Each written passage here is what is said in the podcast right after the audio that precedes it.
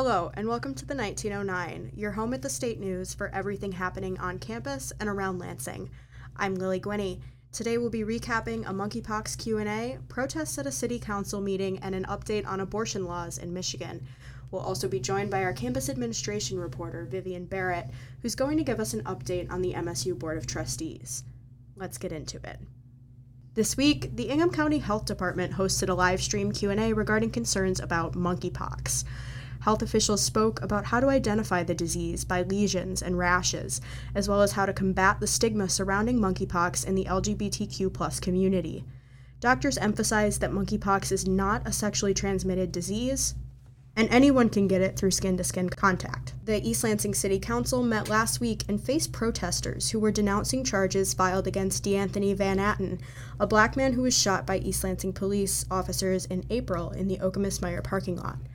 The Michigan Attorney General's office charged Van Atten with seven felony counts and a misdemeanor. The two officers involved in the altercation were not charged. Protesters at the meeting were concerned about policing in East Lansing and expressed feelings of betrayal towards Attorney General Dana Nessel. Mayor Ron Bacon said the council will continue to work with city leaders that are producing models of focused and inclusive living in East Lansing. However, activists said they have very little hope that council members will listen to them and expressed concerns about the state of policing in the Lansing area. Moving on to the state legislature, Michigan Court of Claims has struck down an abortion ban. Michigan Court of Claims declared the state's 1931 ban on abortions to be unconstitutional in a decision on Wednesday afternoon. The law banned abortions except for in rare instances where the health of the mother was at immediate risk, and it was struck down in the case of Planned Parenthood of Michigan versus the Michigan Attorney General, House of Representatives, and Senate. The decision came after weeks of litigation surrounding the law and enforcement by district attorneys. The Court of Claims had issued a temporary injunction at the beginning of the summer following the U.S. Supreme Court's overruling of Roe v. Wade.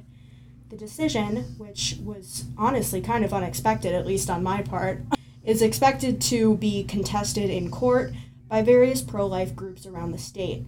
We're also awaiting a decision from the state Supreme Court on ballot initiatives regarding both abortion rights and voting rights. The court is expected to decide by the end of this week whether or not two ballot proposals will appear in front of voters in November. And that's it for our rundown updates on news this week.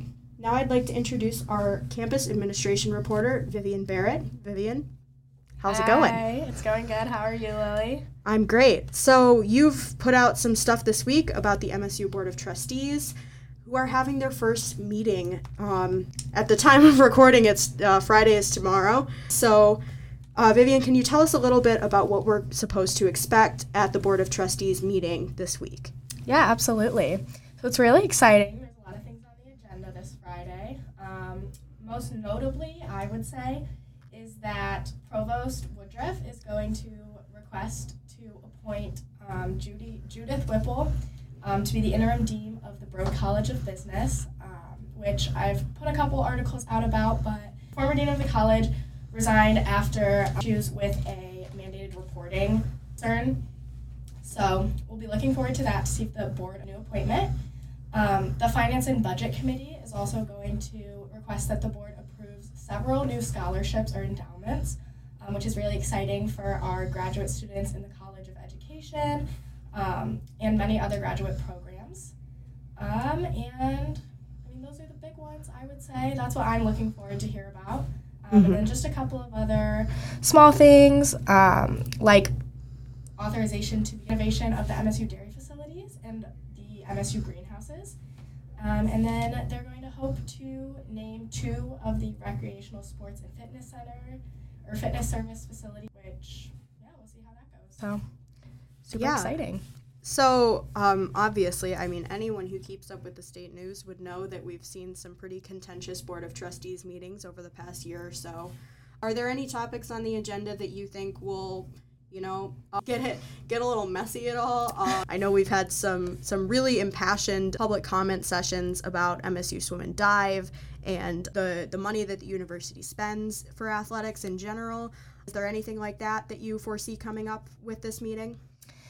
So the only big thing that I expect to see possibly um, something about based on the current agenda is this possible appointment of Judith Whipple to be the new interim dean of the Broad College of Business just because the Board of Trustees has hired outside legal counsel just to review that decision to remove the former dean of the college. So we'll see if anything goes on with that. But other than that, I'm really looking forward to our public commenters. This is my first Board of Trustees meeting as administration reporter. So I'm really hoping Swim and Dive shows up and we can hear what they have to say. Um, and anybody else who has something big going on that they want to talk about. For our listeners, we've seen in the past several student groups show up at Board of Trustees meetings. We've seen MSU's Sunrise Coalition at the Board of Trustees to talk about climate action and divestment from fossil fuels by the university. Obviously, we've seen the Fight for MSU Swim and Dive at multiple meetings to discuss now a Title IX lawsuit guarding the disbanding of the swim and dive team. So, I mean, every every board of trustees meeting promises to be an interesting social and economic situation especially given the back to school nature of this meeting and i imagine we'll be hearing from some public commenters about housing on campus and the state of housing uh, do you have anything to add just about i know everyone on campus has been kind of keeping up with the housing situation there's a lot of transitional housing happening do you have anything to add about that or anything you might expect to come up with that um, we'll see. From what I got from President Stanley and um, VP Gore during their move-in press conference, um, is that transitional housing is already, you know, on its way out. Um, as of move-in weekend, there were less than 200 students in transitional housing. So hopefully, we'll find out if that number has gone down. VP Gore said that a lot of students end up being comfortable in their transitional housing and liking their roommates, being okay with the situation. So we'll see if that is true for anyone. I know that move-in weekend, I talked to one student who was really excited to live with her extra roommate in, I believe she was living in. So we'll see how that goes. Hopefully, everybody is on their way either out of it or comfortable in it.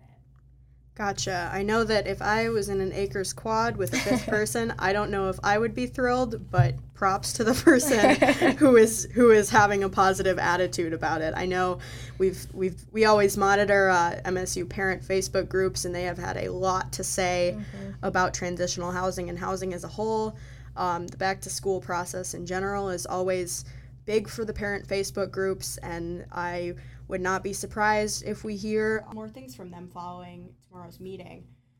Um, just really to wrap us up here, you're you're going to the meeting tomorrow. Mm-hmm. You're going to be turning another story on that, so look out for Vivian's story on the Board of Trustees meeting. It'll be out by the time this podcast drops, so that's a follow up. And Vivian, do you have anything else to add that you hope to see or that interests you about the Board of Trustees meeting? Um, I don't think so. I'm really excited to go. It is my first Board of Trustees meeting, so I'm super excited to see what goes down and to update you guys all on what happens. Awesome. Well, thank you so much, Vivian, for coming and joining me today. And that brings us to the end of our news update for the week. We're dropping this podcast every week on Mondays, so join us weekly to hear an update like this each week on MSU News and what's happening around the greater Lansing area. Thanks for joining us. Again, I'm Lily Guiney.